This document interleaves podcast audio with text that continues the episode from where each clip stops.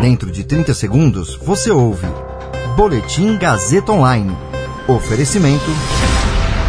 Se você tem muito o que dizer e quer escolher uma profissão para dar voz às suas ideias, a Faculdade Casper Libero é o seu lugar. Jornalismo, publicidade e propaganda, relações públicas, rádio, TV e internet. Todas as possibilidades abertas. Acesse casperlibero.edu.br e conheça as infinitas rotas que o mundo da comunicação oferece.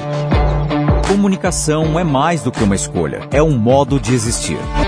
Agora você fica bem informado e atualizado. Está no ar o Boletim Gazeta Online. Bolsonaro sanciona medida provisória que busca reduzir tarifa de energia até 2025. Diretriz da OMS indica que hidroxicloroquina não deve ser usada como prevenção contra a Covid. Eu sou Caio Melo e você ouve agora o Boletim Gazeta Online o presidente Jair Bolsonaro sancionou uma medida provisória para tentar reduzir a tarifa para os consumidores de energia elétrica até 2025, retomar as obras da usina nuclear Angra 3 e modificar regras de incentivos a empreendimentos com base em energia limpa. A nova lei foi publicada ontem no Diário Oficial da União. O texto foi aprovado com dois vetos. A medida foi aprovada na Câmara dos Deputados no dia 16 de dezembro do ano passado e no Senado em fevereiro de 2021. A lei destina recursos para a Conta de Desenvolvimento Energético, que é um fundo do setor elétrico que paga programas de subsídio, entre os quais o Luz para Todos e o desconto na tarifa para irrigação. O dinheiro da CDE tem origem na tarifa da energia elétrica paga pelos consumidores de todo o Brasil, mas, por lei, também pode ter origem em recursos do Tesouro Nacional.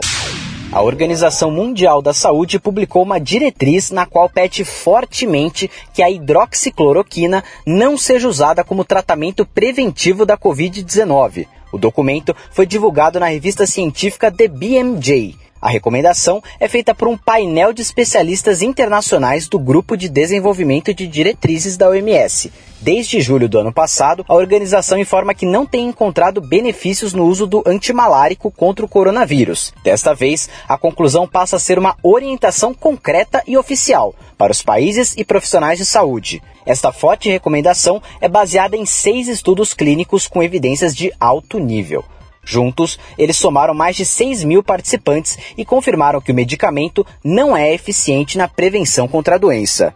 Esse boletim contou com suporte técnico de Agnoel Santiago, supervisão técnica de Roberto Vilela, coordenação Renato Tavares, direção da Faculdade Casper Liber e Gazeta Online, Wellington Andrade. Você ouviu Boletim Gazeta Online.